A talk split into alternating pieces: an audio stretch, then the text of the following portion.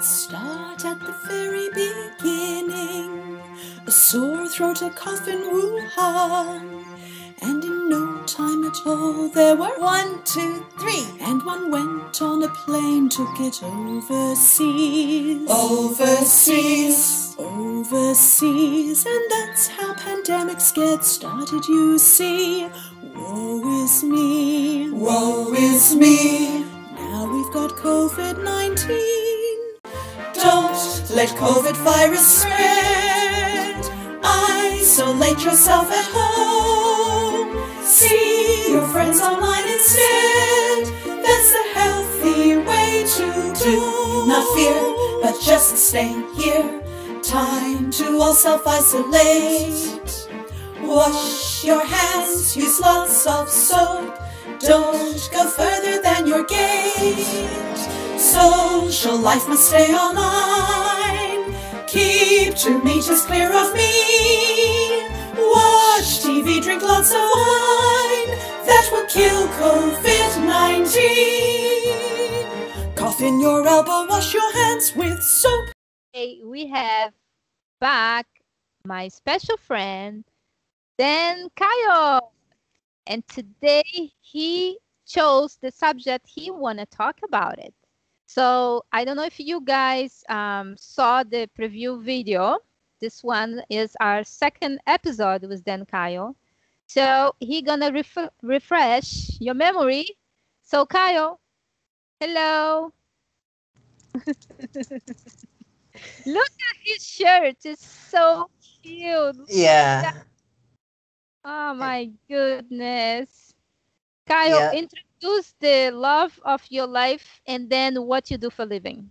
Tell yeah. us. So those two, those are illustrations of my two cats, Ash and Erebus. They're both beautiful black cats. Um, and they're around here just chilling out. But um, yeah, they're very sweet boys. Um, but yeah, so I'm Dane Keil. I'm a independent filmmaker out of Charlotte, North Carolina, USA. And um, yeah, just glad to be back. Uh, glad to be talking to our dear Kelly about these uh, very scandalous, very controversial topics that are sure to take the world by storm. That's why we have our trusty teacups with us in case we need to take a drink uh, for all those tough Diane Sawyer esque questions. And in that spirit, I got to thinking about what would be a good topic of discussion that could take us to all kinds of very uh, tear worthy places. And I thought about the kind of person that we were, um, all of us, but us too specifically, the kind of person that you were pre COVID and post COVID. And I say that because, well, you know, technically the pandemic's still going on. The, you know, um, the vaccines have gotten in such a place that a lot of businesses feel comfortable reopening and that restrictions are getting lifted and that kind of stuff. I was actually at a coffee place today that uh, they are still not seating people uh, inside. Um, they and everybody still wears a mask inside there. Meanwhile, other places seem to be back to the way that they were. So it's very kind of kind of an inconsistent rollout because people are still you know trying to do whatever they feel comfortable with, which is perfectly fine. Um, So you No. live in North Carolina, right? yes, So North Carolina. all the business is open or not yet? Yes, they are open. The mask uh, mandate got lifted not too long ago, uh, but each individual business, it's kind of up to them as far as how much they want to uh, reopen or how in what capacity. And um, Can you dine in inside? you can. I mean, you have been able to, uh, you know, in some limited quantities and stuff. And during the times when you could, you know, people they were sort of of the understanding that, um, you know, that if they got it, they got it. But it was more so of just keeping the overall numbers down. And you know, if you can do it outside, then do it outside. Um, that was more like in the latter half of 2020 for sure. The first half, obviously, no way. Um, so you know, slowly but surely, things kind of got a little bit closer to what people were experiencing. It was just trying to keep the gathering uh, numbers down. Um, now, I uh, was never really like a go out all that much kind of person. Pri- uh, well, actually, that kind of leads into the into the question there. So, like, um, the reason why I thought about this as a question is because my big hope with this particular crisis uh, in our species history is that uh, you know I tend to believe that people need kind of people kind of need crises in order to realize just how much they need to change as people they need that kind of impetus for change in order to grow and become better people and it just so happened that this particular crisis I think affected just about everybody on planet Earth in more or less the same way. Because the last the last event that I could think of that really kind of shook us to our core like this, the last one I could think of was 9/11, but even that was like a uniquely American event that just happened to have worldwide repercussions. But you know, if you were in um, you know, I don't know where Yugoslavia or something, it didn't perhaps affect you quite as severely as it did for an American, obviously. Uh, especially if you were a New Yorker, you know, it didn't affect you quite as personally, but uh, it did have worldwide repercussions. Meanwhile, COVID comes along, seems to affect everybody in biologically the same way, and in terms of like the country uh, response, more or less the same way. Some countries, like the U.S., was our response to it was pretty piss poor in comparison to like New Zealand and Japan and places like that. Um, but um, you know, point being, like the actual uh, focus of the crisis seemed to affect people in the same way.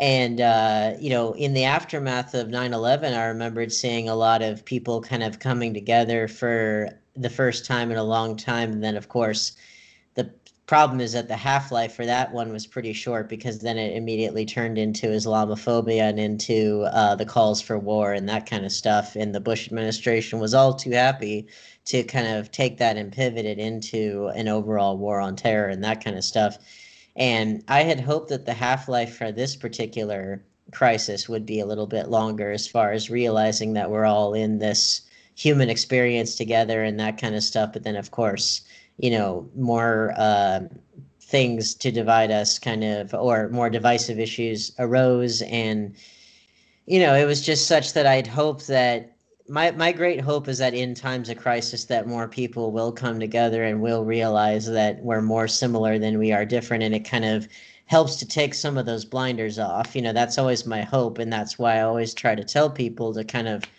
keep themselves in the mentality of what people who are going through great crises of various sorts the kinds of wisdom that comes from that. And i think you see that with people that have been through unbelievable events, you know, such as like wars and genocide and that kind of stuff, and and assuming that they survive those things, I think that they come away with immense uh, wisdom about the human condition.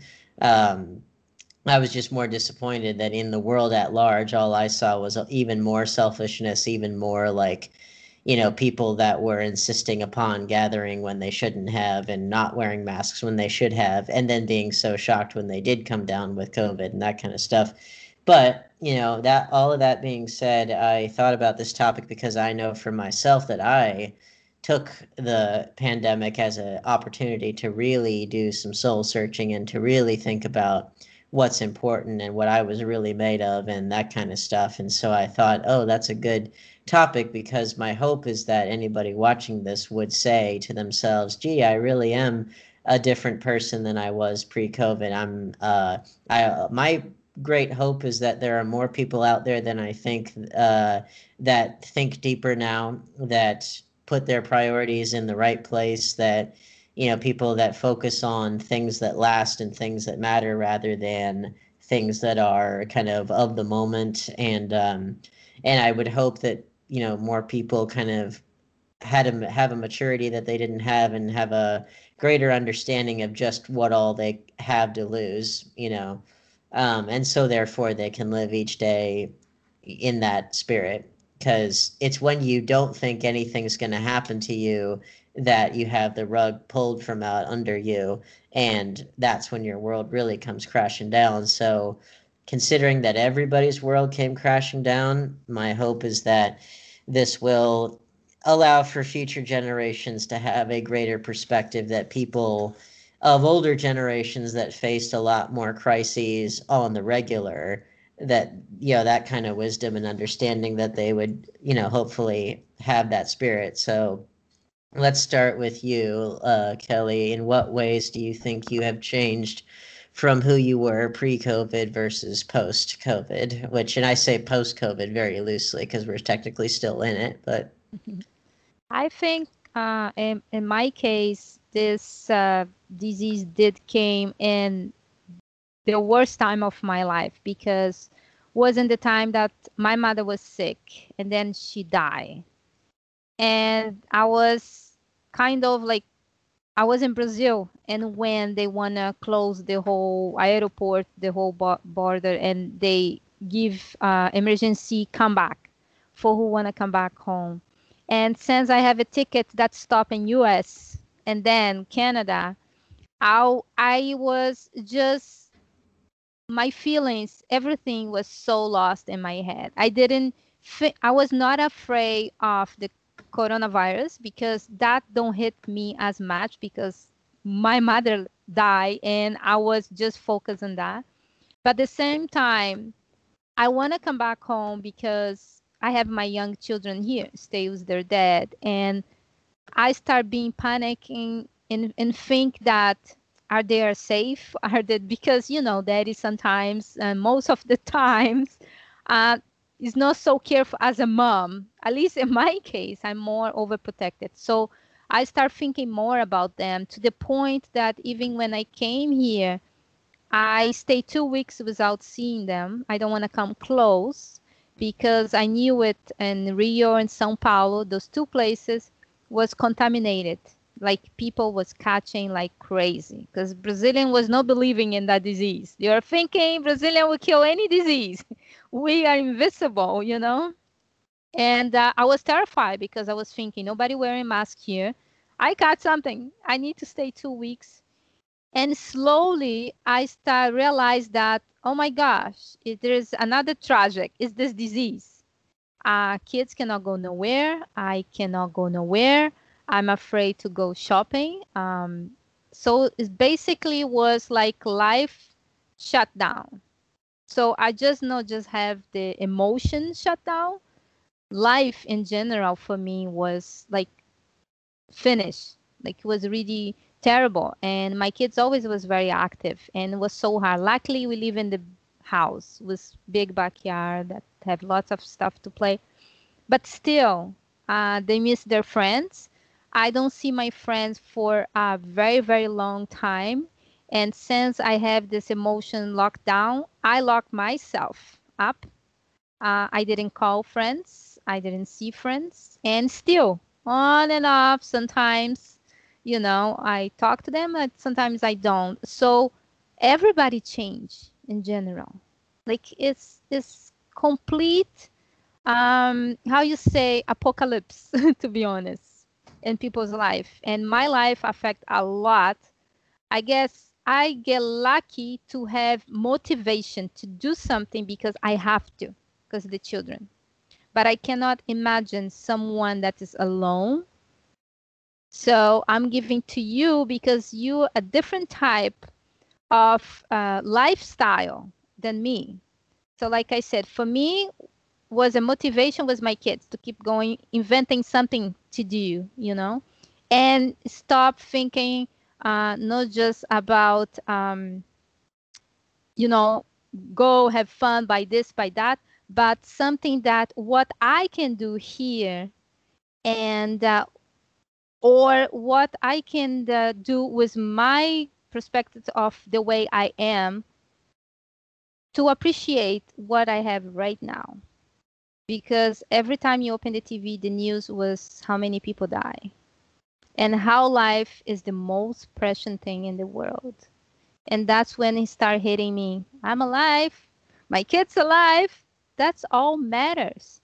That's when I come with that, put that virus to not just shut down emotion or my life, but to realize that the most important, we're still healthy and alive.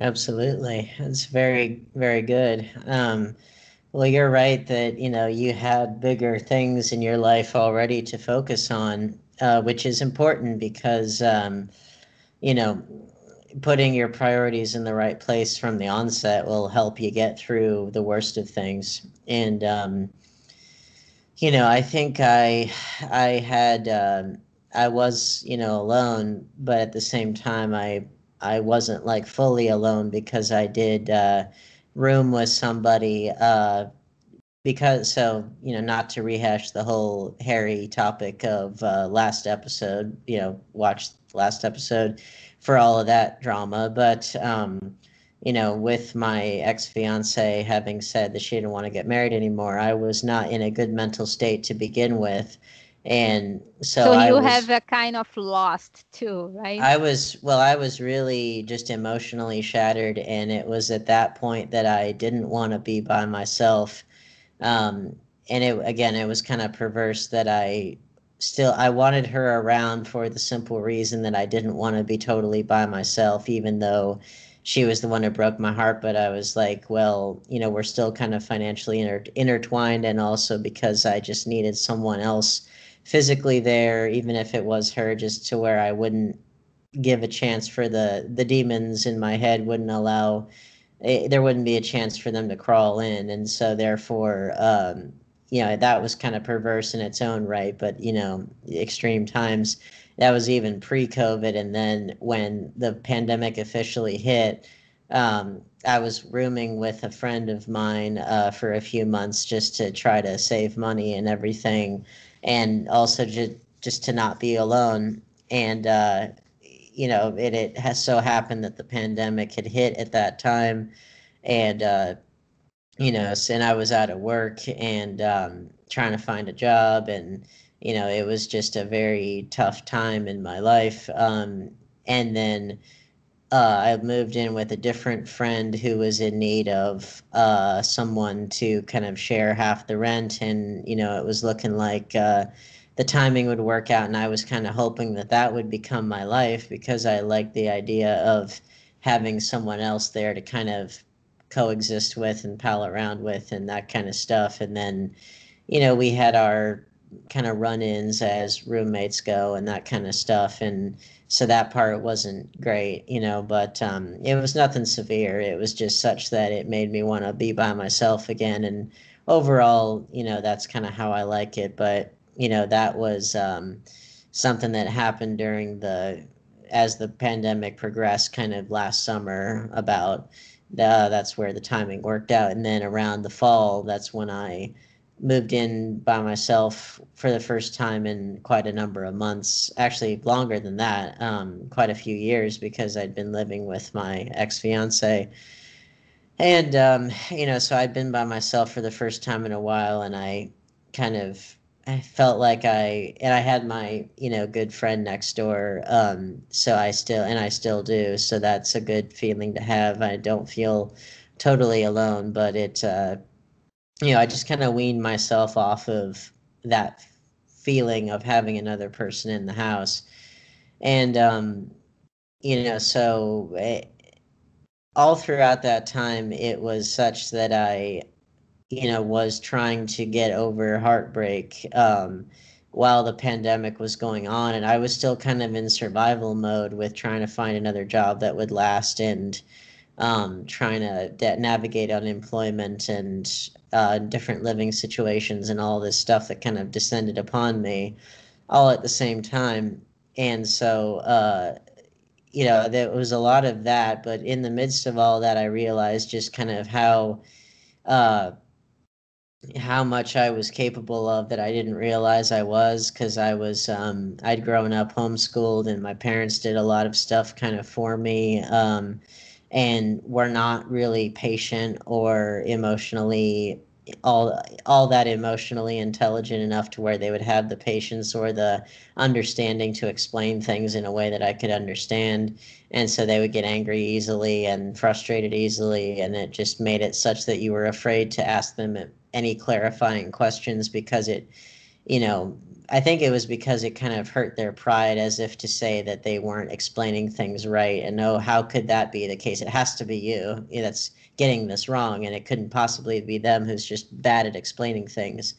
And, um, you know, so it was that, but then also it was, um, you know, they would they would tell me that I was unconsciously incompetent when it came to like whenever they wanted to win an argument with me because I didn't jump when they tell me that they wanted me to jump.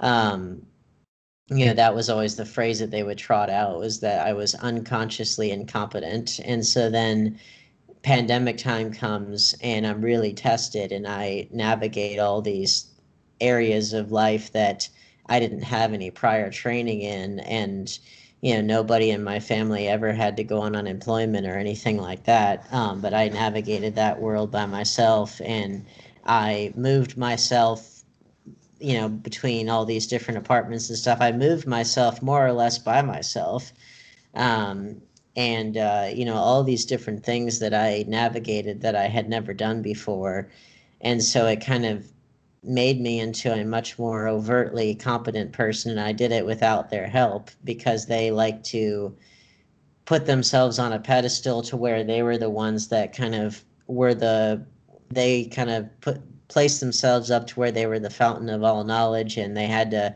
that I had to come to them for everything. And you know it was a very perverse way of parenting. And um so and they tracked me down. They tracked me down to where I lived, you know, one of the places that I lived um, because of I had changed my voting record. And I guess that unless you say otherwise, it's a matter of public record. And so they found it and they tracked me down. And so I made sure to lock that information down as much as I could so that way they wouldn't know where I lived. Um, and, uh, that was very scary in and of itself. And I, I kind of gave them one more chance as far as patching things up. And then they just, again, they violated any kind of trust or boundaries and they uh, proved that they're never going to change. They're only going to get worse. And so I cut them out of my life, you know, for the hopefully last time and um, you know so i had all that going on amidst also trying to nurse a broken heart and trying to find another job and to find a stable living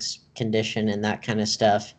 Um, so for me it kind of told me exactly what i was made of that i could get through uh, the worst of uh, uh, so many the worst of so many areas of life you know all these things that were kind of descending upon me at one time now, I am thankful that I was not sick during that time and I kept myself healthy and away from other people and that kind of stuff.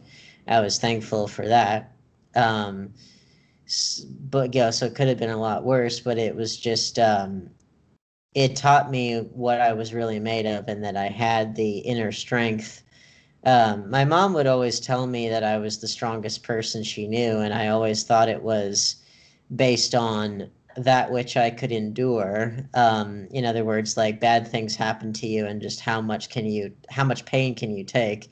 And I think a lot of it uh, during that time, a lot of it was that still, but also it was for the first time, it was me kind of using my own wherewithal to get through those things and not be dependent on these parental figures that just want to be held up as gods practically. And, um, so I think it kind of taught me a lot about what I'm really made of and um, you know how much I can get through the worst of times. Um, and that's not even counting the jobs that I did get uh, and how psychotic a lot of those people were and how they reminded me of my family. Um, well, the the one that I I got towards the end of the year uh, of the last year, I uh, the people that I worked for, they were just psychotic and were um, really horrible people who did, you know, psychologically, they reminded me a lot of my family. And I was like, I have to get out of here. I, there's no way I can endure at a place like this. Um, and so thankfully, I have the job that I have now, and everything's wonderful. Um, but it's just, uh, I realized just how bad things can get, but also that I have the wherewithal to get through those times that yeah and i did it without my family having to bestow it upon me in the way that they kind of like to you know be the benefactor of everything in my life. And um you know so i realized just uh what all i'm capable of. And i i did that all while trying to nurse my broken heart and you know i still struggle with that you know but not as badly as i did when it was really fresh um, but it's, uh, I think that the person I was pre pandemic, I think I was a lot more dependent on certain other people than I am now. Um, and I think I was uh, less capable of navigating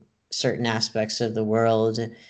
I think I uh, I kind of expected outside forces to save me from my own wretchedness. And so I realized that you can't do that. You have to look to yourself and yourself only as kind of your salvation from your feelings of wretchedness. And, um, you know, so I learned that pretty definitively. And so, you know, it did teach me just a lot about self reliance and a lot about, um, you know, realizing that you should never let other people's uh, abuse, you know, get to you in a way that it keeps you from being your best, the the best version of yourself, and uh, to always be seeking what that best version of yourself could be like. Um, so yeah, it, it, was a lot of just kind of eliminating all these bad. It's kind of a big detox for me. Um, you know, trying to eliminate all these bad people and bad events and memories and stuff from my system to try to move on and to you know be uh, a better person now that things are starting to open back up again i've really tried to challenge myself and tried to get out and do things that i wouldn't do otherwise um, that's another way i've changed is that i really was kind of a so i had a lot of social phobias and you know i'm still not the most gregarious person on earth but i am really actively trying to get out into gatherings uh, which i in public places which i wouldn't normally do um, i am trying to do that because i don't want to be controlled by my own fear and also because you know i was inside for such a long time um, and you know the work that i do now i get to work from home every day so i'm in my habitat plenty. I get my kind of rejuvenation and now when i go out it's because i want to go out instead of you know going to a physical office um, for at least eight hours a day and feeling exhausted to where all you want to do is stay home you know yeah.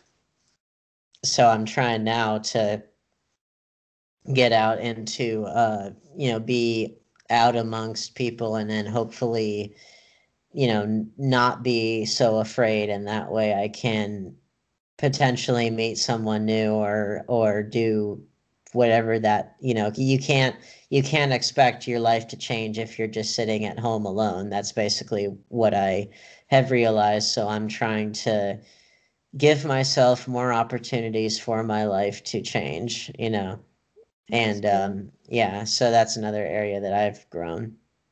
But then, um, since now with the vaccine, do you took your vaccine? Yeah, I'm fully one dose or two. Two, two of the doses. Pfizer. Uh, two of the Pfizer. I'm totally uh, vaccinated. I have my card in my wallet. Um, and uh, the first dose was very easy. It was just like a mildly sore arm, and that was it and then the second dose uh, was a mildly sore arm, and then I got a little bit of uh, little bit of body aches, little bit of chills, little bit of sweating, but that cleared up within like a day, and uh, then I was good to go. And do you so, get the shots in the same arms or I I did uh, get yeah. it. I yeah, I don't think it really matters, but um, yeah, I got mine in the same arm and uh, but I feel a lot better knowing that I have you know that I am fully vaccinated, and I'll I'll get whatever booster they offer whenever they offer it. Um, but I just felt good that it was like it took like a year and two months after the uh, after the pandemic first hit U.S. shores. Um, you know, a year and two months later, finally got it in me. But um, you know, I was glad to better late than never. And keep in mind that during the like from September of 2020 to March of this year, I was having to physically go into an office building where nobody else was wearing a mask and nobody really took the pandemic seriously. I wore my mask and I kept to myself and you know, I did all that I was supposed to do, but it was just like, you know, that was another ma- major major turn off from that job was uh because I, I needed a job. I needed to work. I didn't want to mm-hmm. starve and didn't want to be on unemployment for longer than I needed to be. Um, but it was just very demoralizing to see just how people did not care about the pandemic at all. You know, they just did not care. And do you think like, because because people did not care, that's why it went nuts? Everybody was lots of people getting it because they don't take serious. Yeah. So, well, there are several contributing factors to it. I think it was. Um, so the the influence of the anti-mask kind of uh, conspiracy theorists, uh, which bled into the um, anti-vaccine conspiracy theorist types, um, their pernicious influence cannot be underestimated. There's there they have a lot of numbers and a lot of reach. Um, the amount of disinformation that floated around uh, was as much of a pandemic as the actual pandemic. I think um, we learned just how uh, we need arbiters of truth in um, in this world in a way that we don't have them. You know, it used to be such that the um, well, the biggest corrupting influence I think was the fact that like the the news media for most of its existence, it was okay for it to lose money. And then as soon as the news part of whatever the media corporation or whatever, as soon as the news department could not lose money as long once it started to have to turn a profit and ha- it had to get eyeballs and that kind of stuff then it became sensationalist and then that's when the cracks started to form and people started to see oh wait these journalists uh, you know they're human beings too and they can be fallible and you know they uh, have to try to get eyeballs and so then that's when the truth gets distorted and it's an economic incentive for the truth to get distorted uh, even more than an ideological one which a lot of people will try to say that it's all ideological which I would argue that there's probably some of it, but most of it's economically driven. Um, and then that gets worse and worse with each decade. And then you get the internet in there, and you get you know people's propensity to share things. Uh, the internet and social media, people have a propensity to share things that are sensationalist in nature without fact checking and then you know the the big tech giants they take forever to get on board with the idea that hey we need arbiters of truth out there. Um, and it was only after they could real after like 2016 with the Russians buying the Facebook ads and kind of d- doing their big targeted disinformation campaigns to disrupt our elections in the U.S. It's only then that they realized how fragile democracy is, and yeah. you know with with a unhinged lunatic like Trump running things, um, you know, did we realize just how there really are no safeguards of any of these systems of government or any of these infrastructures of any kind. And so, you know, with uh, Facebook having and other tech giants having to really monitor fake news and and try to double, triple, quadruple fact check things, it's like, well, you know, I think that that in and of itself is a good thing. Um, it should have always been there, and it just tells us now more than ever that you know, we really do need arbiters of truth and arbiters of scientific fact. Uh, because if we don't have it, then we get what we got, which is a lot of people that were deliberately um, not following protocol because they believed it was all a conspiracy theory to try to get nanobots inside their bloodstreams through the vaccines, or that it was the government's way of trying to. Um, you know, make us compliant for a police state or uh, compliant for this, that, or the other thing for more control.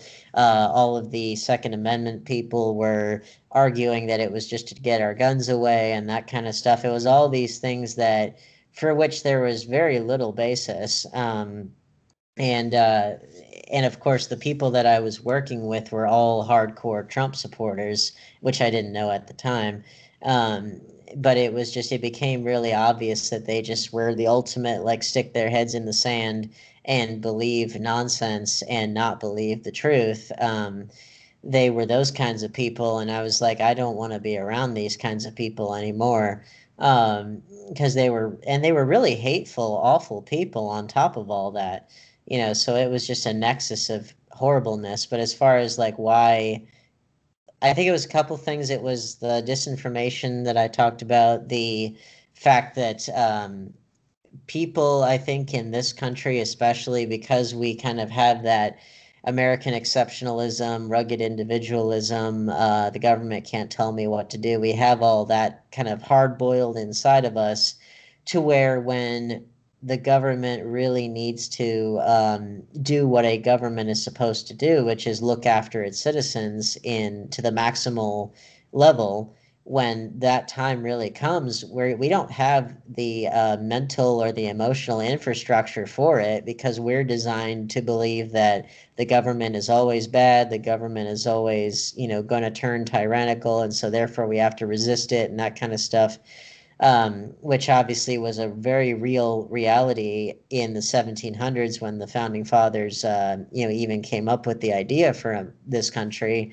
You know, that was a very real thing because it was actual actual kings and queens, you know, running the show. So for them, it was a very big reality. Which is not to say it couldn't be a reality again. It's just more so that. Uh, you know, when it comes to like the public good, public health, public safety, and we still don't follow what should be simple, straightforward protocol, we have ourselves a problem. Um, so it was that plus all the um, just, I think it was an even bigger problem, and this one kind of treaded across party lines, which was just overall apathy. I think people were very apathetic when it came to uh, we we've been so kind of anesthetized by our entertainment and by our lifestyles of going out and getting drunk every night. Um, we've been so anesthetized to that that anytime that something takes away our our drug, our drug of choice, which is apathy and uh, avarice, you know, but especially apathy, whenever we have something that takes away our drug of choice, our immediate instinct is to try to get a, a small little hit of it. Um, and uh, that's why I said, you know, take this time to really focus on yourself and to kind of detox from the drug of, you know, apathy and of superficiality and of you know, thinking that the most important thing is the most trendy Twitter hashtag and the most, uh, you know, how drunk can I get on a Saturday night and that kind of stuff. You know, that's I I put my focus on trying to burn away all the chaff, you know, that was in me as much as I could, and uh, I still got plenty of work to do because I the part that's still unresolved is all my heartbreak and all my anger from the past and and that kind of stuff. So that's you know something i continue to deal with. But as far as like realizing that i could die tomorrow and realizing how precious life is it's like every person on earth should be thinking in those terms every day pandemic or no pandemic. We should never ever think that tomorrow is guaranteed because it's not. No tomorrow is ever guaranteed and so, you know, I think that why it hit us so bad is those kinds of things. It's disinformation. It's uh, kind of our the lie of uh, Americanism, you might say. Mm-hmm. Um, and or rather the the pandemic kind of exposed all the gaping holes in that uh, ideology which had a purpose you know at a certain point and then it just kind of mutated uh, from then on. And then, of course, just the drug of avarice or the drug of uh, apathy. even more than avarice, even though avarice is a big part of it, but apathy in particular, just people that just don't care about things that are important in life, uh, or they have misplaced priorities. Um, I would chalk it up to those three, and so I would hope that I hope that there are more people out there that were able to detox from all those things. Um, you know, in the wake of the pandemic, because uh, one thing I know from uh, apparently, because I did a lot of work last year was studying Canada versus the U.S. and a lot of what. Uh, so Canada doesn't have a lot of the problems we have. I mean, they have. There's plenty of crossover, but like some of the uniquely American, or not, maybe not all that unique, but a lot of like American problems that Canada doesn't have, or doesn't have anywhere near as badly as we do, um, is like there's obviously far less gun crime. There's far less in just the wake, eh, like I guess you'd call it like outdoor crime in particular, largely because it's so cold. And the closer you get to the equator, the more that those kinds of outdoorsy crimes increase uh, statistically. Um, but you know, Canada also has a much higher degree of like you know indoor crimes like domestic abuse and sexual abuse and that kind of stuff. Um, which of course makes sense because it's cold outside. You can't go out. You're staying in. You have conflicts with each other, and then of course those yeah. things happen. You um, have breakups because yeah. you cannot. You have enough. exactly. Um, and so, but you know, with Canada, it seems like they. Well, the difference between Canada and the United States is that their government is actually set up to do what a government's supposed to do, which is look out for the basic citizenry. Our government has basically been taken over by special interest groups to where ordinary people get the small smaller and smaller table scraps as opposed to you know what Canada Canada seems to actually care about the basic citizenry and so the services that you pay for in the form of the admittedly higher taxes but you get a lot more for what you pay and unlike here uh, where you get a lot more taken you get you know plenty taken out in taxes but uh, you don't get nearly as much for what you pay. Um, but I think that that probably helped in the way of it not hitting, like it hit Canada plenty bad, but it was not, it didn't seem to like put nearly as many people out on the streets and, you know, worried about tomorrow and that kind of stuff in, in quite the same way. And I think what that told us is that, you know, you need people to look after each other. You know that's what a government is supposed to do. And i think we learned just how much uh, how much we need each other and how much we need a government that actually cares about the basic citizenry. And that's another reason why i'm so glad that the raving lunatic that previously occupied the oval office is gone hopefully never to return. Um, and uh, so i'm hoping that even more than that. I just i think it's a much much deeper problem than politics even though that is the area in which the perniciousness of the conspiracy theories the kind of toxic americanism and and uh, apathy all three of those things uh, manifested themselves pretty perniciously in the form of politics but it's a problem that's much deeper than politics and much deeper than left wing and right wing and all that stuff because i see it everywhere. And uh, my hope is that with the pandemic that at least some of that got killed off or got turned into people that had a greater kind of internal strength. Um, and i got to thinking about like uh, some of the get your shot ads that I've seen, uh, some of those have used uh, World War II images and have said, not since World War II have we been called to come together for a greater purpose, all that stuff, which is actually kind of what I've been thinking about because I thought about like Saving Private Ryan and just World War II in general. I thought about how that was a whole generation of people, uh, well, men specifically that went off to fight the war, but people in general, because the women, you know, did a whole, whole lot uh, back at home and like in the factories and in all these office positions that they otherwise wouldn't have had.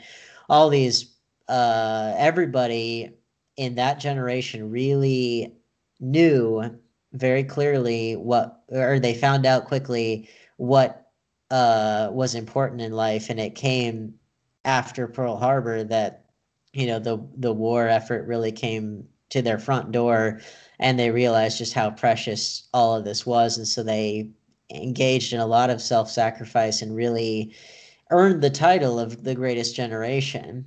And that was all pre-internet pre-computers everything. Then i think about all this this wonderland of technology that we have now. And i think about how you know there's no way that the people of this generation have a, even a quarter of the inner strength that that generation had when it came to literal life and death of a different sort admittedly with a physical visible enemy instead of a virus. But still it's like you know that also got me thinking because i was like that's a whole generation of people that collectively self-sacrificed so much up to and including their own lives in the service of something greater.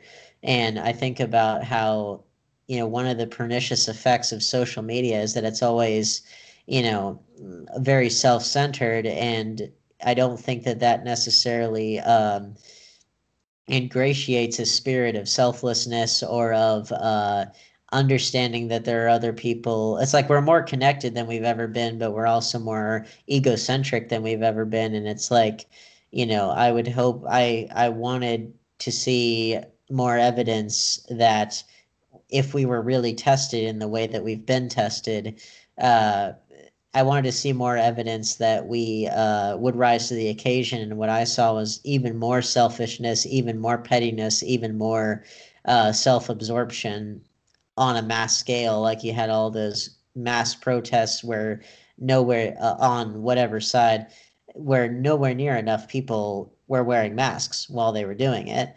And, um, you know, it was like, on the one hand, I gave, you know, I did, I did, you know, give give the uh, George Floyd and Black Lives Matter people give them credit for standing up for something that they believed in. Uh, I did see some inconsistency with the mask wearing um, at the rally that I went to. Um, I saw more people than not wearing masks, which was fine, but I just, you know, it was like, I guess that you could call that courageous as far as like standing up for something important despite the dangers. Um, I think you could probably you know you could probably call that courageous to a you know to a degree it was just uh, i would have liked to have seen more and they're probably out there somewhere more stories of people that said that i was this way pre-covid and now i'm wiser i'm living for with the belief that there are things in this world that are more important than me and uh, again, I, I want to hear those stories if they're out there, and I'm sure they're out there. I want to hear them. I just wasn't really seeing that in the national discussion, and I'm hoping that people don't forget the lessons that they hopefully learned during the worst years, uh, the worst months of the uh, the worst months of the worst year in my life, um, and I assume in most people's lives. Um, and I would hope that they would do it in the same kind of self-sacrificial uh, spirit that people immediately following Pearl Harbor that they would hopefully have, you know, gotten inside of them. I I think um, just coronavirus uh, took so many lives and affect so many people's life, and they not just start caring about themselves, but the per- the people around them right? And of course, there's lots of cases too that special the younger generation. Um, there was lots of videos up there showing some people did not care is supposed to uh, try to avoid to spread the virus. And some of them was spreading in purpose just to you know harm people. I saw mm-hmm. videos people sneezing going uh, they are going even to jail because people start you know but the mentality of some people is like i'm not going down by myself. I want to take with me. And then the other side that you start caring about your parents more than you used to because that's it. They could die you know. You know they're gonna die but you knew at that moment if i don't do something about it they're gonna die. So it's my fault. So they start have so many um, emotions, so many uh, open their eyes and, and, and care about everybody around. And I know the kids was when, uh, ones of the last target with this virus, right? Because they're younger, the immune is you know is, is better the older one was the most worried about everyone family Yeah. and because they do have to look after them so they have to care about themselves so they don't bring it and there's lots of um, actors in brazil that i know um, she was there was one case she was so healthy and one family member came visit her and give her the coronavirus she died. Oh wow. so it was like so sad because people was thinking that you know what? Just because i don't have the symptoms this virus is so weird so unique. Because some people that have the immune system that can fight you don't have that much of the symptoms. Yeah. so it's hard for you to find out especially that take one or two weeks till you find out you really have and to that moment it's not that person fall but you could spread and can cost life. And like i said he cost his aunt's life. So i mean it's was so terrifying when you realize that you can have it without knowing it. It's not like a flu that you have and and right away you start feeling weak inside. No it's like you're normal I have a neighbor, the, the whole family catch coronavirus, right? And my daughter was uh, with her in that week when she find out she had coronavirus. We all panic because, like I say, I have four children in the house, and I start, oh my gosh! And my kids was worried about me. Mom, if you catch, you're gonna die because they know I'm older, and they were worried. Even the kids was knew it that older people would die, right? So we have to put her in the basement and for two weeks. And she even was so responsible because she's the one told us. The neighbor has, mom, I was there and I cannot come. And I say, okay. But thank God was nothing. She doesn't have it. And um, but still that feeling, I don't want to get together with that neighbor anymore because I Mhm. still feel that it's it's still dangerous. They still can spread it. Like they fine, right? They complete fine, but still. And I think that lots of people sometimes hide it, that virus that if they have or if they because they are afraid of people look at them different way and avoid them. Yeah. And I can confess, I do avoid my neighbors because I am scared, you know. yeah. so what well, you it- think about it, it, it does kind of carry with it a certain um well it's like i want to say it carries with it a certain social stigma and yet again the virus behaves so differently for different people um so it is it is related to the flu like the um uh ep- the uh the genesis of it is similar to the flu um but it uh what was so weird about it so like i knew people that caught it they were like the first wave of people that caught it and the people i'm thinking of they would be the first wave of people to catch it because they are the kind of people that were very socially active all the time. And uh, like going to bars and stuff and that seemed to be like the epicenter of people that caught it which is not surprising. Um, the particular people i'm thinking of they like had symptoms where they were like they couldn't taste anything for like a week and things like that just weird things like that but they got over it and um, they had the antibodies and in fact um, one person in particular thankfully actually used that uh, as a way to give back because she actually was donating her plasma with the antibodies to help make more of what would eventually become the Mhm. vaccine. So that was really good. That was actually using your uh, having had it for the greater good, which is really nice. Um, and uh, you know, so on the one hand, it was like you know, for because like the the Trump argument and the people like that, their argument was, oh, the flu is more severe, or you know, you just have the sniffles and that's it, you know, and it's like, well, no, it, it isn't that way, especially if you are older, you're at much higher risk.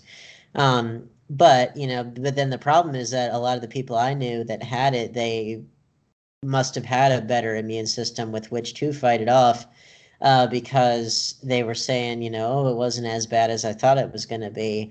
Um, I knew other people that were asymptomatic carriers and didn't even know it. and of course, they, I'm sure, would have done their own work to kind of spread it far and wide without meaning to, because they didn't know. Um, so there was that, and then also like I knew people kind of tangentially who knew other people who actually did die of it, uh, or who got you know sick and hospitalized as a result. Um, so, I mean, I knew kind of the full spectrum of it, and I never felt any symptoms of any kind. I never got formally tested, but also because I kind of knew myself and I knew who all I'd been in contact with, and it had been very, very, very few people. Um, so I figured, you know, that the the likelihood of me having this is astronomically low.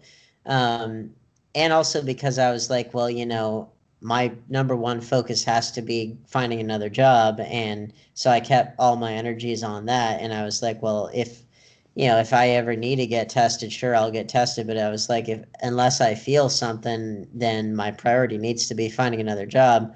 And i never felt anything um, and i you know did get fully vaccinated and that was all good. Um, still haven't had to have a, a covid test um, I would again be perfectly fine getting one, even though the, now the likelihood of me getting it is even lower than it was because I had the vaccine in me. Um, but you know, I saw the full spectrum of it all um, when I uh, was when it was first happening. I think uh, it did kind of. I would hope kind of get people to think about their the more uh, like let's say 50 plus uh, members of society um, people 50 and older, you know, kind of got us hopefully to think more about their health and safety and that kind of stuff. And I would hope so. And yet, I also saw for those people that got it and fought it off and they were like, oh, it wasn't as bad as I thought. Um, I did see some more kind of, I guess you'd say, egocentrism, or, and they didn't, it was very mild with those people that I'm thinking of because I wouldn't be friends with uh, them otherwise. Um, but then I think about like the people who were at my old workplace who just did not care. They were incredibly egocentric and incredibly just, you know, it's what's ha- what's happening to me is all that's real and all the other stuff oh that doesn't matter you know they were of that mindset. And you know i just i think it was kind of that egocentrism that really um you know contributed a lot to getting us into the, that mess in the first place. And so you know i uh i really tried to kind of examine how they were behaving versus how i was behaving and that kind of stuff. And you know the other thing now that the world is reopening i kind of realized that i kept myself kind of closed off from the world largely because I was again under my parents' thumb, and you know I was just so focused on that that I you know I wasn't in the best emotional state with which to kind of blossom as a uh, social butterfly or whatever. But um, also, you know, it's just I am kind of introverted by nature, but I, um, you know, I was um, thinking, you know, during that time that I was like, you know, I have been too closed off. I've been too, uh, you know, kind of scared of other people. Um, and it hasn't really gotten me anywhere. I need to be more okay with uh,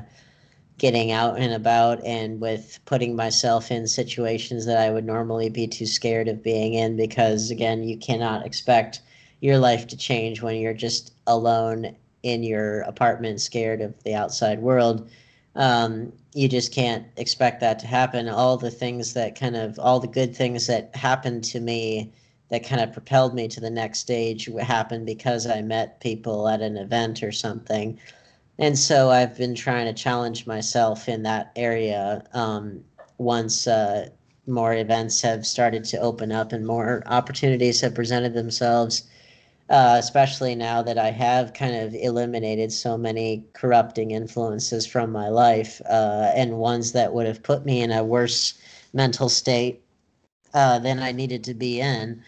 And, uh, you know, so I would hope that, you know, for a lot of people um, who perhaps were more egocentric prior to COVID, I would hope that they would go back into their social settings with a greater sense of understanding of how their actions impact other people.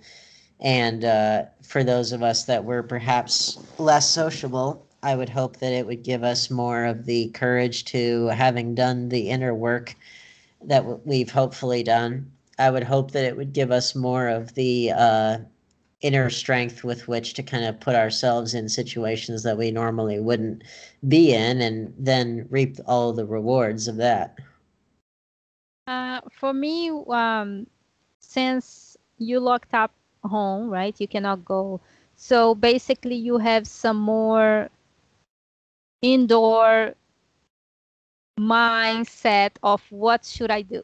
Yeah. So for me, the difference that uh, was create a YouTube channel because I was suffocated since I could not talk to nobody. So, um, like I said, I was deal with the emotion of my mom, and I had nobody to talk to, and lots of people ask, "How you doing? How you doing?" And I don't want to be talking to people, you know, in the phone. I I started thinking maybe I should have a YouTube channel about my life, and I would express in the video by myself how I feel. So I create like those groups in the Facebook for movies so I start creating things because I was thinking that I can share things about my life and share what I like to do. And maybe other people that probably is bored, very boring at home, like don't have nothing else to do, maybe can join me and, you know, have something to do too. Because um, I was thinking, um, I have a friend before. I always get an older, older friend, like in the 60, 70. That's my kind of friends I normally make. And I did have that friend, and she died in 2019. Right? Was a heartbroken for me because she was like a mom. Was the first person I met in Canada here, mm-hmm. and I knew her for 20 years. And so, anyways, she never have kids right? And she she did have a husband that he died um, five years before she died, and I was the only one for her. And when I lost her, was already one lost, and then year after my mother. So I was really suffocating inside. Who to talk, what to do, and I want to share my feelings and I can say that that coronavirus make me realize that you don't have to be face to face with someone. You can't even online. You learn how to open it up yourself to others in your own way, in your own environment. And I think sometimes I almost never talked to my friend about my life before I always used to say, "Yeah, my marriage fine, everything's fine." I never ever fa- say that there's something there.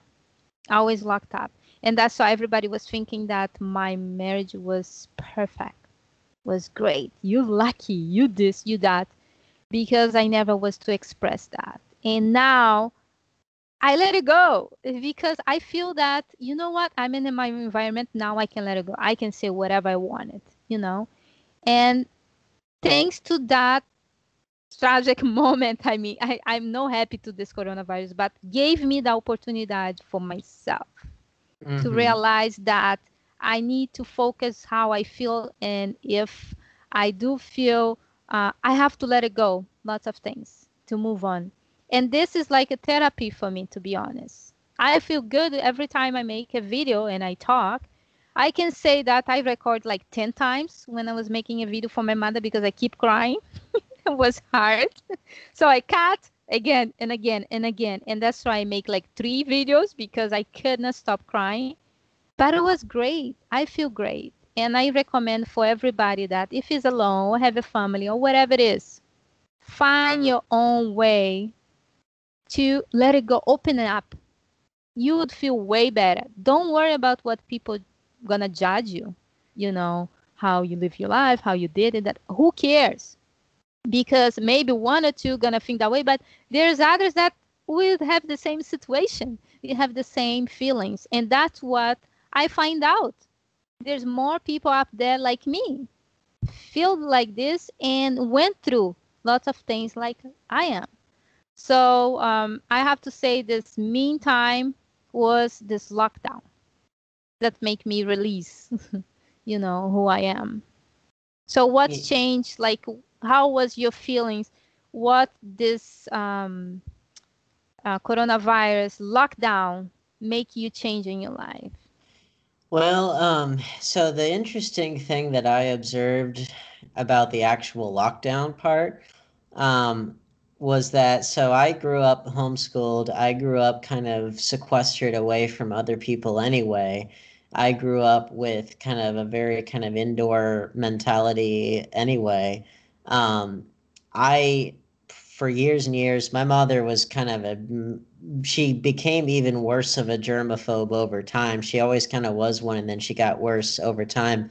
She would always, always insist on us washing our hands like really thoroughly and, you know, all that stuff, which is, I don't begrudge her that one bit um, because it turned. I mean, now she she did it to such an extent that I think she kind of um, like I think she kind of was so like I did it, you know, because you should do it, but I wasn't like so consumed with worry in the way that she was because I think it was that plus the worrying part that kind of created that fra- frayed emotional state for her to where she kept getting sick all the time, you know, which is counterintuitive. Um, which you know you should keep hygienic, you should keep clean and all that stuff. Everything that the CDC uh, in America, um, everything that they were saying for us to do, like you know, keep six feet apart, wear a mask, wash your hands, do this, do that. We should have been doing that stuff anyway. Um, and of course, the fact that we didn't is partially what you know allowed it to spread so fast. But um, you know the uh, i think it was for her like the fact that she was so worried all the time that kind of created that lower because when you're really in a bad emotional state your immune system's lowered on top of like her being so kind of sterile that when something did come along it was ready for her and i you know kept plenty clean and all that stuff but i tried to not let that affect me um, and I didn't get sick anywhere near as often as she would, uh, like prior to the pandemic. But the point is, I had all that training prior to the pandemic so that when the pandemic hit, and because I was kind of a naturally indoor of a naturally indoor mindset anyway, I was ready. So it really didn't affect my life very much at all. Um, and it, uh, you know, with the uh, finding another job and stuff. So I was at home anyway. Um, you know, it didn't really affect, I, I, hate to say it, it didn't really affect my life in that specific realm. It didn't really affect my life very much at all. Because uh, again, I was not really of the mindset to really be going out and doing things all that much. Uh, I did challenge myself a little bit, um, but I, you know, when I was really in a bad emotional state, I didn't want to go out and do anything and you know, my parents kind of put me in that bad emotional state for a long time.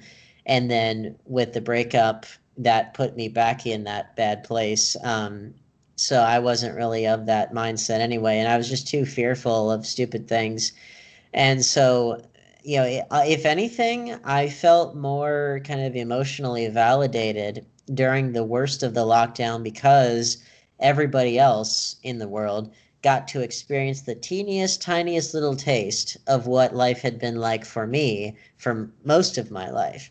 And uh, so I felt kind of, I felt good to know that other people felt what it was like to be in my shoes for a while because most people, quite frankly, there's no way that they could really understand how my life has been um, because the problems that faced me in my life were not all that typical. Like I don't hear all the stories about, you know, living with a family of my kind. I don't hear all the stories about living with various chronic conditions. I don't hear all the stories about, you know, kids that were homeschooled and what that does to you psychologically. Um, having moved as many times as I have, like I've had a lot of things happen to me that are pretty unique to my story that I don't hear about in a lot of like media or a lot of support groups or a lot of you know this that or the other thing as as tragic and as awful and as in need of change as a lot of the racial stuff has been with like you know African Americans with the George Floyd stuff, and then the recent you know Asian American and Asian American and Pacific Islander hate crimes that happened, which was another glorious side effect of this coronavirus was all the outpouring of racism of all sorts, but especially aimed at Asian Americans and Pacific Islanders. Um, you know, as tragic as all of that is, and as much as we need to always keep that stuff top of mind and work towards societal changes, you know, those are things that are a, perhaps a little bit more commonplace. You know, sometimes commonplace in a bad way, as we know from you know the the fact that it's in our national discourse because it's been such a pervasive problem for centuries. Um, you know, but at the very least, it's commonplace in such a way that when you say it, people know what you're talking about, and you know, people know people that have gone through this or have you know experienced hostilities and that kind of stuff. My kind of circumstances are pretty unique to me, and I have not really seen that talked about much in the media or in the culture. And so, you know, when people got to stay home for a little while and they uh, were feeling the effects of the isolation and stuff, I was like, now you know how I've have felt in my life, just the teeniest little bit of it at least. So that, you know, now that I'm vaccinated and all that stuff, I feel like, okay, now people kind of sort of know what it has been like to be me just a little bit. And so, again, I would hope that they would go into the world with a little bit more wisdom than they did prior to the lockdown. But as far as the actual, um, you know, lockdown process, it was perfectly fine for me because it kind of fit my prerequisite. And that's kind of what I was starting to get at when uh, talking about the differences between the United States and Canada. Because Canada is much, much, much colder than the United States on average, uh, most of the United States. Um, you know, most of what what what are Canada's big contributions on the world stage? You know, a lot of it has been very kind of interior in nature. Like, you know, hockey is an indoor sport. Uh, on the professional level, obviously, it you know kids play it on the frozen ponds and stuff uh, outside. But like, you know, hockey is obviously indoors. All the inventions and stuff that have been attributed to Canadian scientists and stuff, that's all very indoors, very interior. Um, you know, a lot of just the the great contributions to the world have, by and large, not always, but have been largely very kind of indoors activities, and also the crimes and stuff, like I mentioned, with the domestic abuse and sexual abuse and that kind of stuff um, those are very interior in their origin because it's so cold out. People go inside. So I think I would suspect, you know, again, I'm not Canadian, I don't know, but like I would suspect that that does give you more of a wherewithal and a more of a a prerequisite to when this kind of thing happens that you're ready for it. Um, I cannot say the same for like people that go out every night and people that are used to being very outdoorsy and very like sociable all the time. Um, especially like, you know, in the South where I am, where it's generally pretty damn hot this time of year and it's only going to get hotter. Um, you know, and I knew a lot of extroverts who were like wanting to rip their hair out from boredom or from like getting stir crazy and that kind of stuff. And I was sort of laughing because I was like, so these are the kinds of people who would you know, give me shit for not going out, you know, pre-pandemic times. And so I was like, I'm hoping that that kind of humbles them a bit um, and lets them know kind of what it's been like for the rest of us. But um, you know, so I think uh, that's kind of those are all good bits of background information as far as like the national character and you know personality types. For me I was going through a lot of emotional turmoil unrelated to the pandemic, or, you know, in its origin, it got, you know, exacerbated by the pandemic, but it didn't originate because of it. So, what I did to kind of get through it, so, you know, I had sold off a lot of my Blu ray collection to kind of keep me and my ex fiance afloat because of her bad decisions. And then she tells me, Oh, I don't want to get married anymore and kind of leaves me holding the bag in a lot of ways and leaves me with kind of a destroyed life in a lot of areas And so during that time, I took it upon myself to really kind of build my Blu ray collection back up because it was one of the few things that really made me happy like and one of the few hobbies that I had which now I've I've slowed it down quite a bit because that was prior to having two cats and prior to having to think about someone other than myself.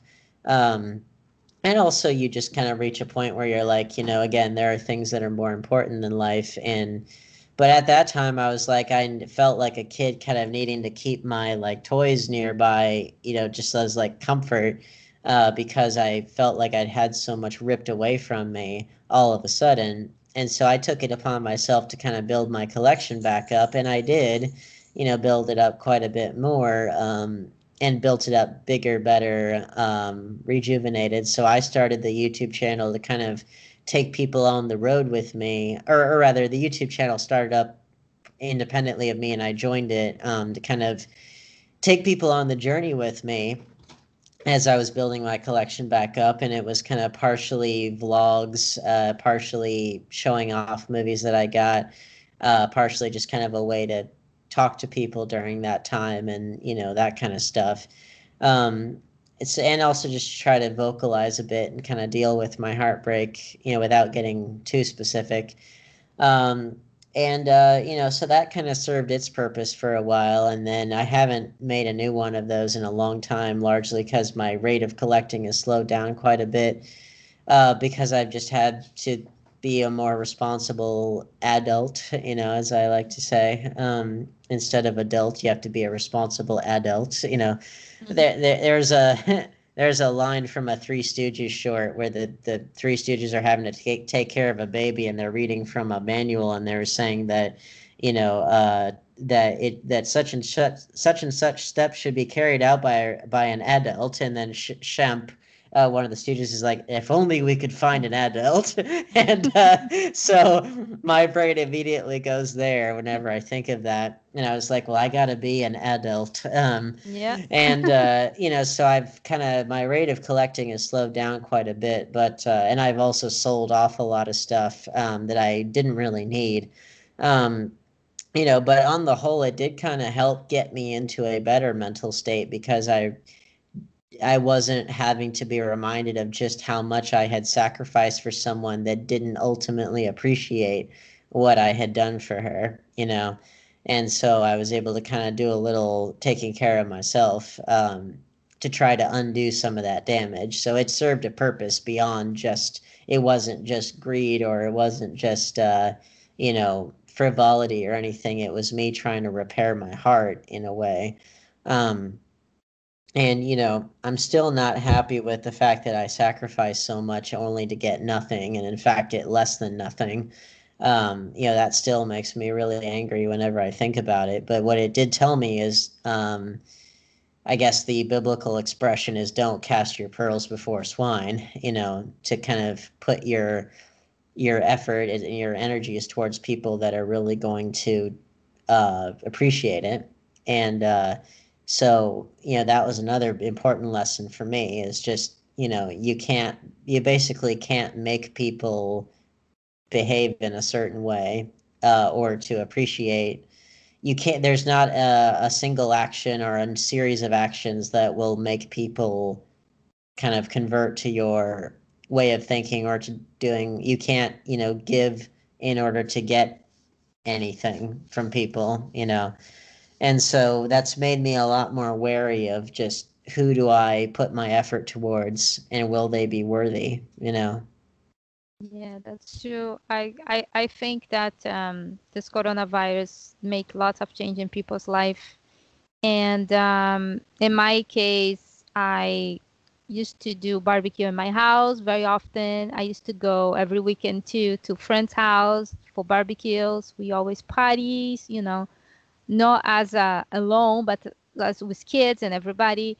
And uh, I always shopping. I love shopping. I'm sorry, I have to say, I love go shopping. And so for me to, and plus my younger son was the one starting the school, so I got my freedom and was cut off my freedom. Uh, so well, do you, so do you like was- the do you like the actual buying of things, or do you like just getting out and about, you know, and looking at stuff? buying things. I Ah. have a big problem to um, go and um, buy stuff, and it's it's not basically buying for me. Normally, I go, I buy for my. Oh wait, once, once, one second. Okay, go. Sorry. when house have have kids, it's like almost impossible to be alone. One second. Um so I, I i like to buy things. And most of the time i buy things for kids. I'm always in charge to make sure there's everything in the house like furniture stuff. So um so i always go buying things for them. And for the first time when he went to school i was alone for um for the last my daughter's 16 for yeah for 16 years. I always home and basically i always have two kids young kids in the house. And when my son was in school i was like wow now i'm gonna have time for myself. Maybe i go buy stuff for me now. You know my hair my nails. But then coronavirus hit. And i used to and i went to for the first time i signed up for the gym. And i'm like "Ah, now i'm gonna see people. I'm gonna go to the gym not just doing it at home.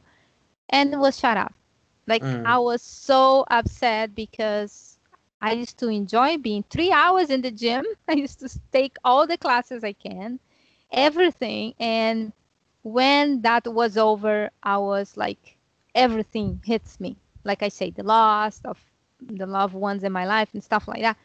So it was a big change for me. When you realize you could have this it was taking away everything at once one time.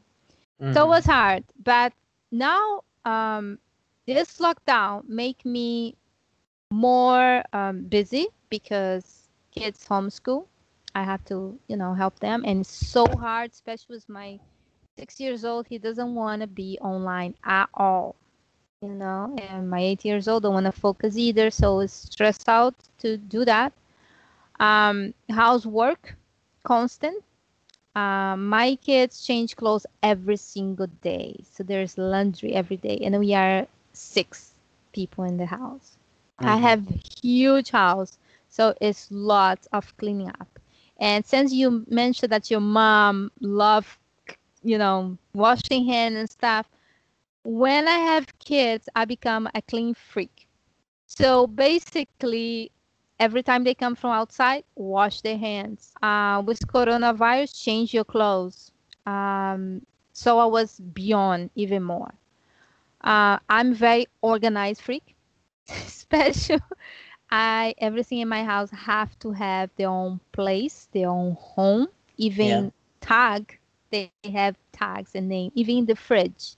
So with the coronavirus make me more focused and do more organized more cleaning more Mhm. stuff.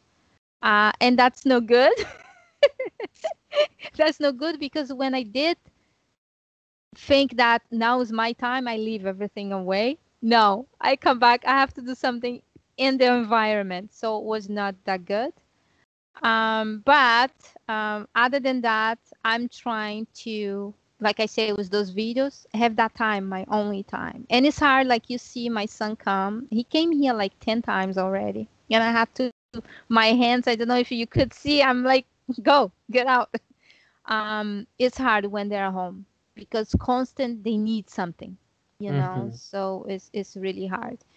But you know um, the most important thing i do worry is when i go out. Um, people sometimes do not respect your space like today i went to the supermarket. Um, i love orchideas orchids? Flowers. Orchids, yeah. yeah i love them. And i always go every week to try to buy one. I think i have like 12 in the house. But anyways i went and people was too close to me. I don't want to be mean. I don't want to be rude. So i keep distance. And they keep the more you go forward the more they come you know and that's so stressed out to the point that I have to turn and give them a look like, buzz off, you know, back out, you know. And I look like them, and I look down to the floor to show them, look, look, is Mark, so I don't have to say something.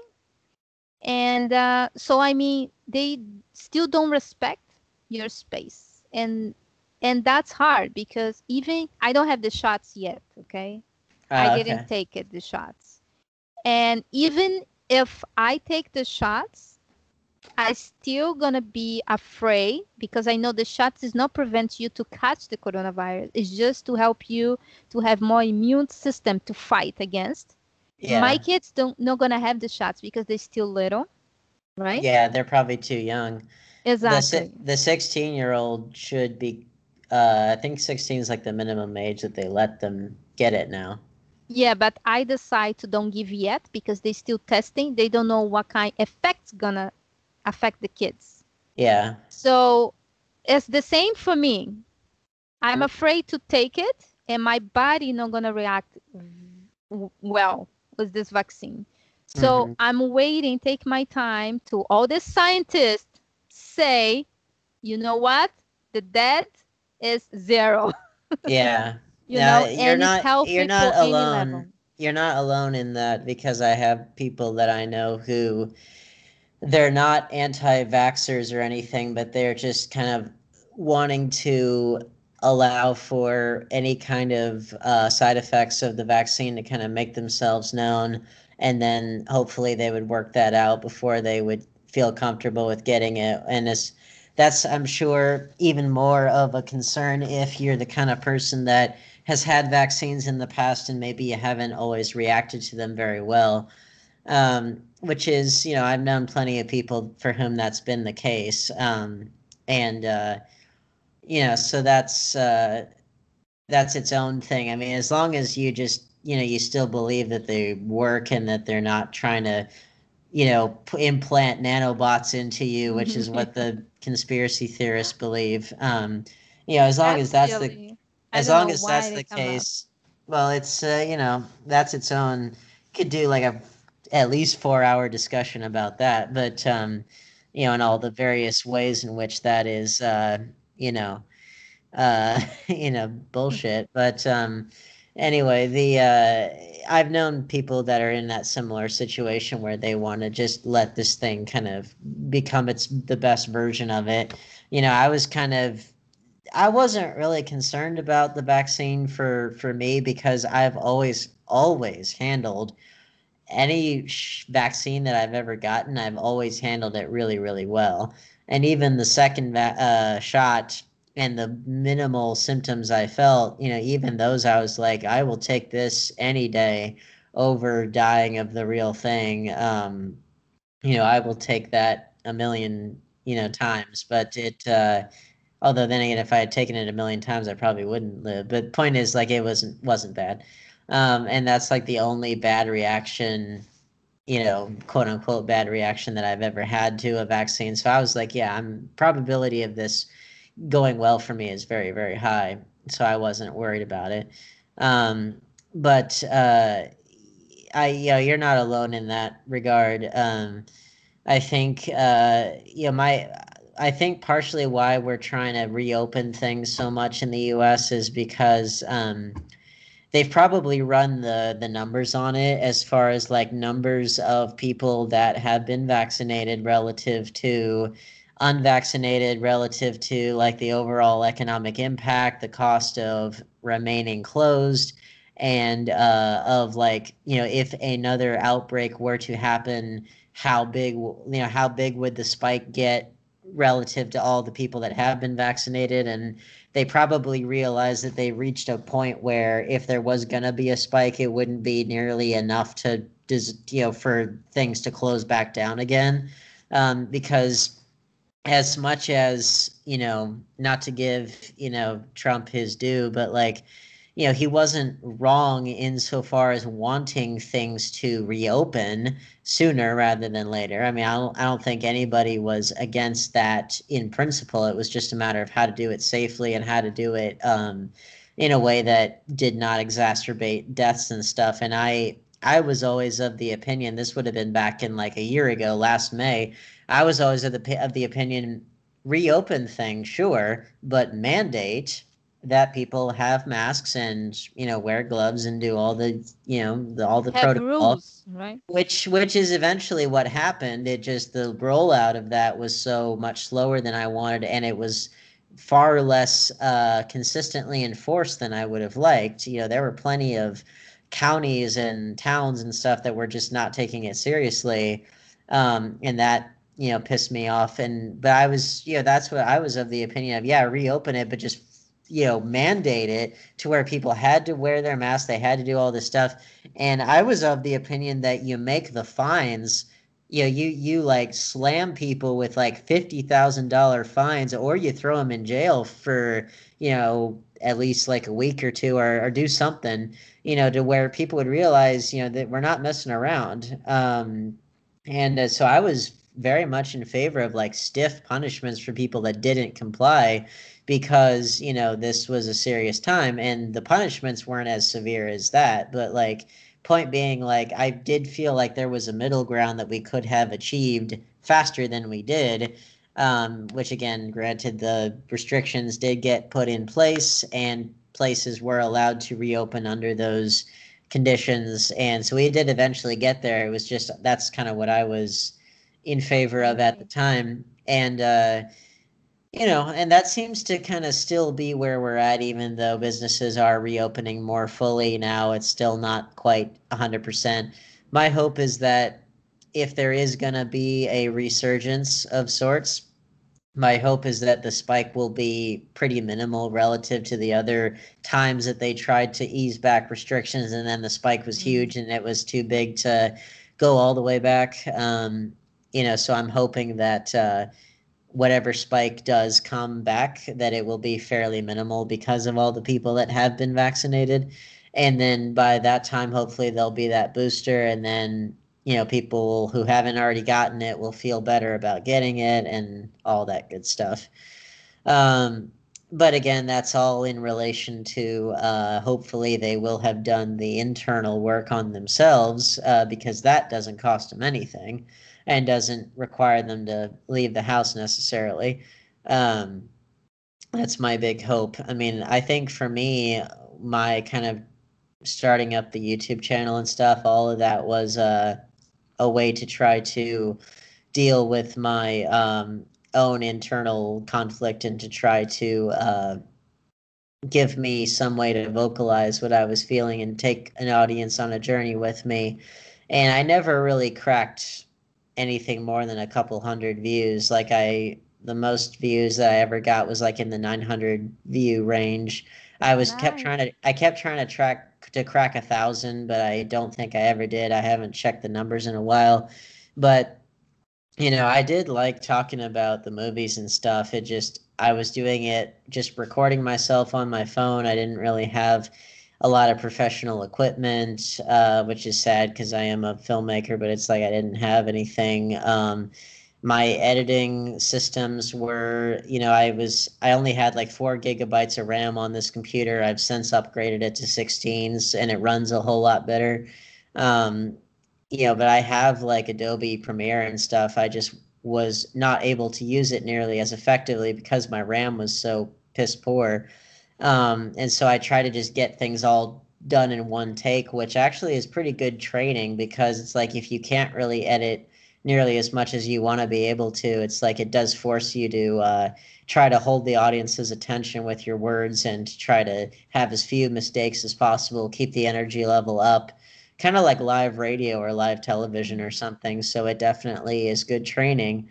Um, but like because i've been thinking about like would i like to make another video? And it's like if i were to do that i would like to do it in a different way and to actually introduce cuts and you know do other things with it that i wasn't doing before because i just didn't i wanted to crank them out and also because i just my ability to edit wasn't nearly as uh, much as it is now. Um, so I've been thinking about that. I wouldn't mind doing like a complete Blu-ray collection 2021 edition, uh, but doing it in a way that I could have a lot more flexibility flexibility with my editing and my um, you know presentation and all that good stuff. Um, so I've been I've been thinking about that, but I've also been trying to write a lot. I've been trying to like you know think about what's the next thing I want to do in terms of making shorts and making films and stuff. And like I actually had a meeting with someone today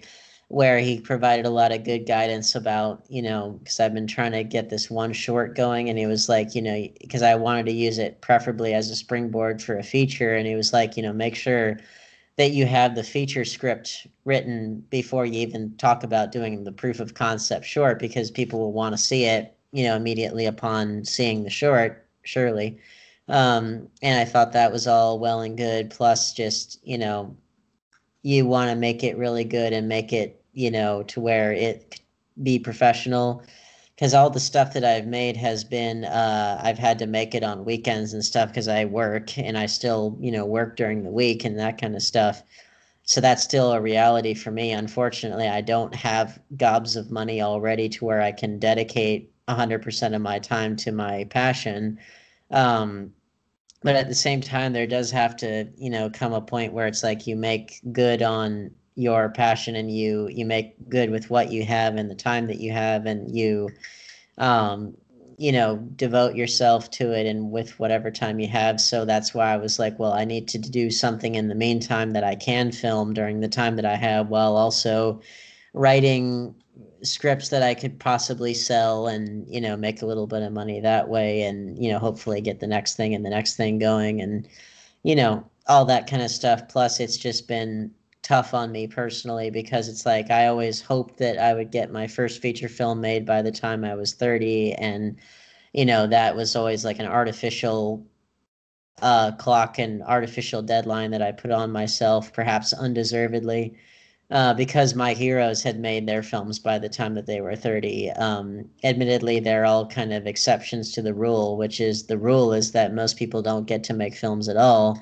um, which I I certainly you know I don't think I think I've broken that rule as far as having contributed to feature films um, myself, you know, at this juncture. So it's like I have been the films that I've made have been included in larger anthologies and stuff. So it's like in a way, you know, I've already met that goal. Um, but uh, you know, it's just I've uh, been wanting to uh, try to just expand. You know, I've I like I went through the hibernation. I went through all the burning away of the chaff and all the soul searching and all the this that and the other thing so it's like now i want to reemerge as the best you know version of myself and to not just fall back into the old patterns of self-sequestering and being like woe is me you know um because you know i want my life to be as good as it can be i want to have money i want to you know have a wonderful life i want to you know do what I love to do and I want to, you know, have all the things that people want out of this life, you know. And I do now have two cats, um, one of whom is down just down there. Nope, can't quite reach him. Um, you know, I, I have two cats that kind of got uh, they showed up on my doorstep unexpectedly and so, you know, it just proved to me that extraordinary, wonderful things can happen and that I shouldn't lose faith and shouldn't, you know, succumb to any kind of feelings of hopelessness, which is very tempting.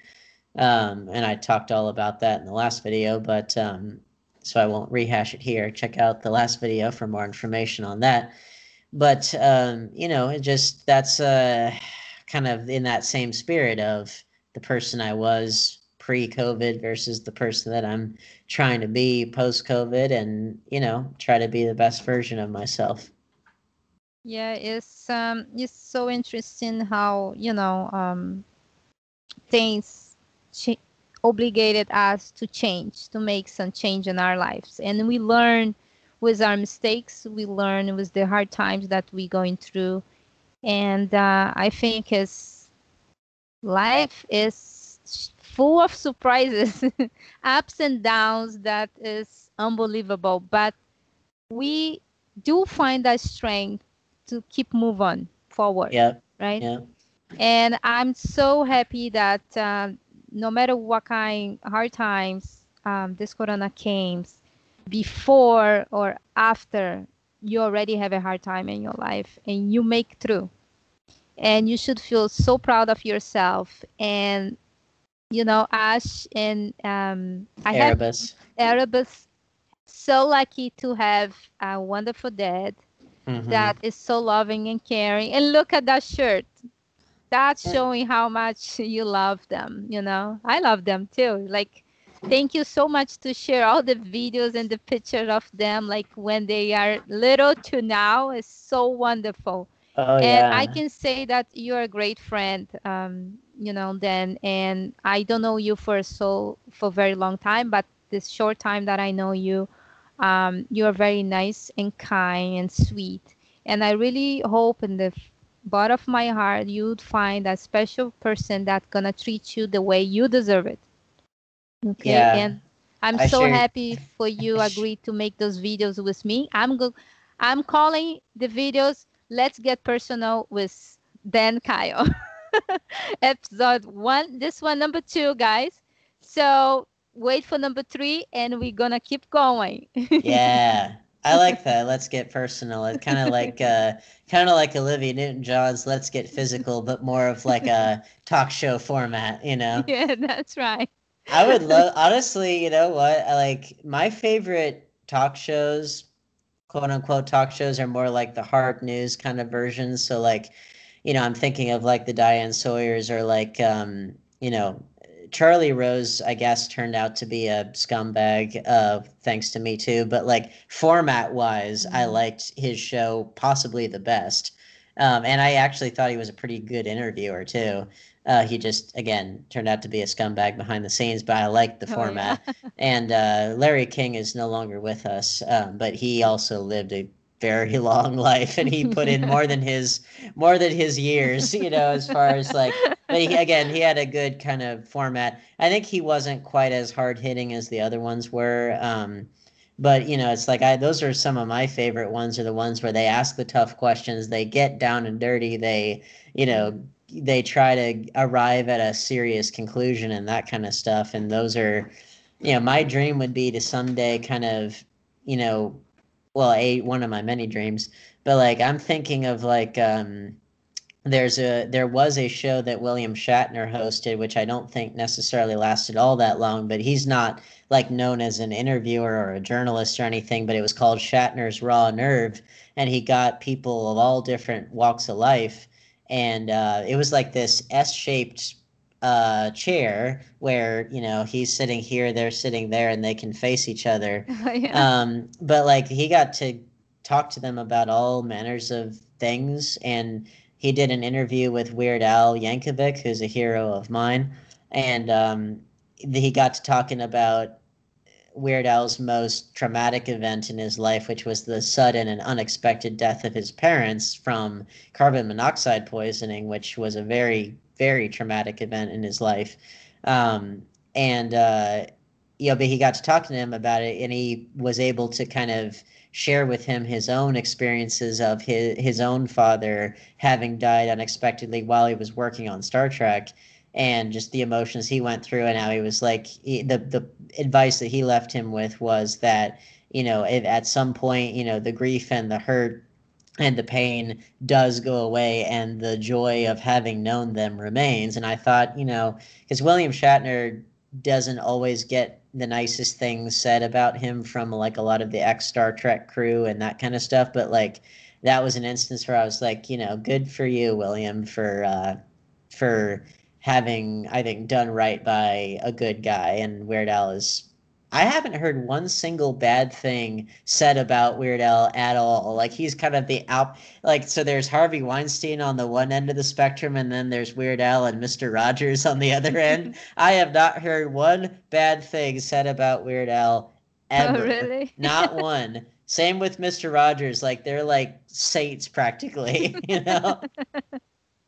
That's so funny. That's two unbelievable. Of, two of the few that seem to be left. That's true. Yeah, I I'm fan too of uh, all those uh, interviews and top shows, and Sun is is so funny and yeah, they go really deep. Um, we do gonna go deep when you we go into those personal and I want to get to some dirty of the questions. yeah. That should be the know, next the one. people want to know. The Yes, they do. know. Everybody want to know. You know what? I think people do like when you get personal. Yes. They like to know about people's life. You know, Yes. and I think the most famous videos is those home videos that people is not so professional, but it's so natural and just tell the truth, the, the real truth, what it is. You know. Well, well, and someone that I, someone that I really admire precisely because of his own evolution as a person, that you can actually track uh, from his years on the air was actually Howard Stern, because like when he first started, you know, he was like like first first started on the air in the various like smaller markets he was on. He was very kind of shy very like not uh who he became. And he eventually just took the gloves off and said i'm going to be myself 100% i'm going to you know be raw and real. And at that time the modus operandi was to be really shocking and really like out there and uh unfiltered in a way that you wouldn't be unfiltered today. Uh but like it kind of caused a stir in its time. And then over time because he was married happily for a while and then that marriage failed and then you know and he's said this in uh in the past that like he kind of went through his own kind of personal crisis and then he found another woman that he's still married to today and apparently it's like a really happy loving relationship and over time his own personal evolution became to where he was still very like frank and very like honest but like a lot of the uh some of what you could say were the ugliness of some of the early humor and some of the bravado and some of the uh you know that kind of uh show off aspects of of who he was. Because he's subsequently gone back and said i don't know who that guy is anymore uh that he's and i can you can see it in his conduct now that he's really grown and matured and really like seemed to have uh you know gotten a lot of those demons out and um changed for the better which is great because a lot of people that i know they change for the worse you know they only get worse as they get older which is really sad. But like for him it's like you know he seemed to have really kept a lot of the frankness and the honesty but just gotten rid of some of the the i guess you could say the meanness or the hatred or the this or, or the you know distastefulness like the need for so much attention kind of at the expense of others you know that kind of stuff. And to the point where if he has a celebrity on as he often does that they feel like it's a space where they can be truthful. And he's actually gotten a lot of really heartfelt and kind of shocking in a, in a different sense you know surprising uh, revelations from people that wouldn't have done it otherwise because they know that that environment is so honest you know and it's it's very much a warts and all kind of environment. And it's like i would love to be able to foster that kind of environment in one in which uh, you know i wouldn't be accused of like you know being hateful or anything like that but one in which we could speak the truth about our lives in a way that we didn't have to give like standard kind of PR firm answers. You know, we could just tell how we're feeling and then hope like and real and raw and honest and then hopefully through the process of it kind of work towards solving the problem whatever it is which is much like what a therapist does and um and actually Howard Stern has been really uh very much a pr- proponent of therapy and actually went many multiple days a week uh, despite his busy on-air schedule and that kind of stuff. And if you listen to a lot of his episodes uh, kind of in his later period they definitely take on kind of a therapist couch feel and uh, you know there's something to be said for that you know. And truth and honesty uh, they come with a lot of ugly parts to them uh, but is you know as if it's in the service of trying to kind of get towards a place of self improvement, I think it's all the all the better, you know. So Caio, um, to to to finish this video, I have an announce to make. Since we make the first video, the first episode about your relationship, past relationship breakup, Yeah. and the next video, gonna be deep questions. You're gonna have to answer, and you're gonna have two minutes. Yes. To to express and answer those questions.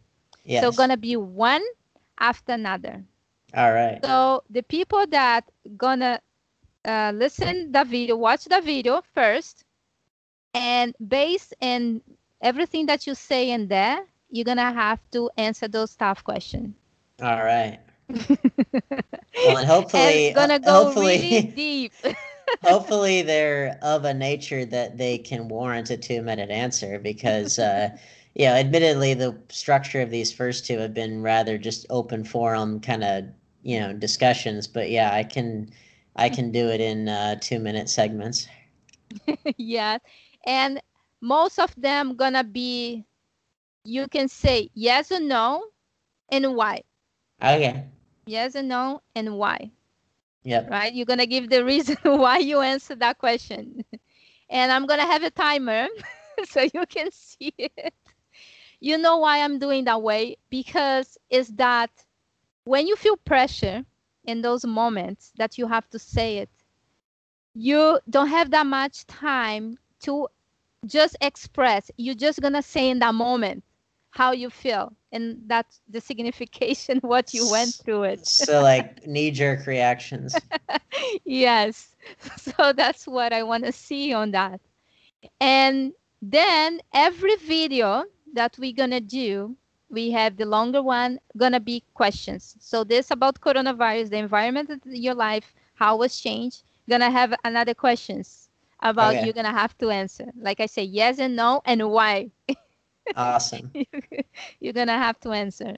So um, the next uh, chapter of the episode of the longer videos, I want to talk about something about your childhood. Okay, I want to know from the beginning and how was the relationship between your parents and you, you at school, uh, friends at school, to the point of your life, what was left from your childhood to your life now. all right So the next episode, I want to talk about that because I feel that it's so interesting, um, and I want to get to know um, why use that way, how you become um, such a nice, sweet guy and so caring. I want to understand that that's what you brought from your childhood, or you learned to be your own, or your parents influenced you to that, your family. So I want to know. I'm very curious. well it'll be a wild ride i'm sure so I I, I want to go deep in your past. we're gonna do it Yes. So I hope everybody stay tuned because, like I say, this is Let's Get Personal with Dan Keil. So gonna be all about him, less about me. it's all about Dan, okay, guys? it's not about me. And um, like I said, um, I'm so happy to you want to do this with me and you open it up, you know, your life with me. I'm very uh, blessed, you know. Uh, I know it's not easy. It's very hard, um, you know, to do something like that and to be uh, be afraid to be judged, right? Because you don't know the audience you get and what people think. But who cares? You well know? it's you know they don't the all i control is the truth of my story and how people feel about it is up to them you know Exactly. So I'm very happy you being yourself and you be so nice.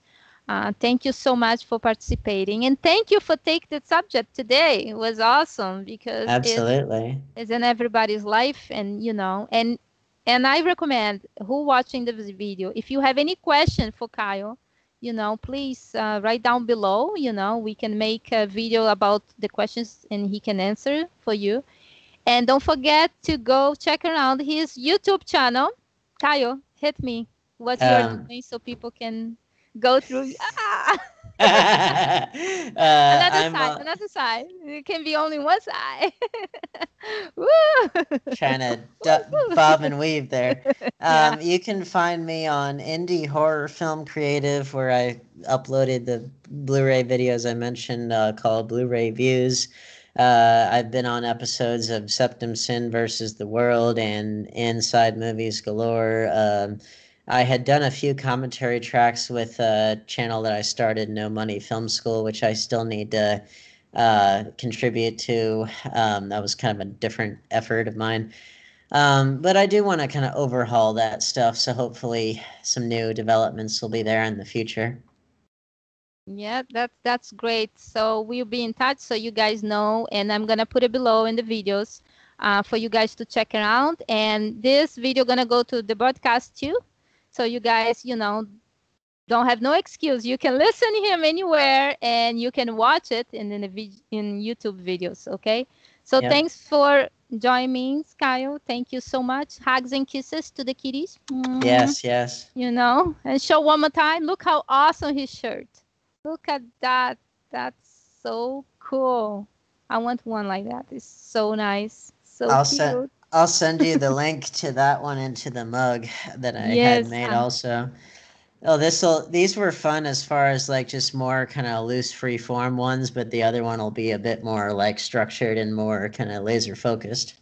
Yes, that's why uh, we're gonna do like a resume too, and you can answer those questions. That's you know. Um, but thank you so much. Thanks for joining us, guys, and we see you guys in the next video. Bye. Thank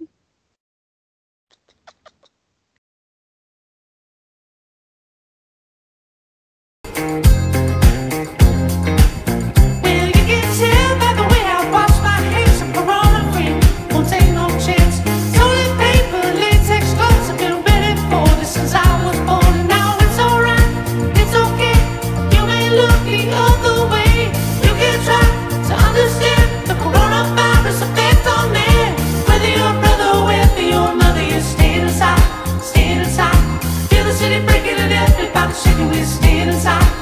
inside.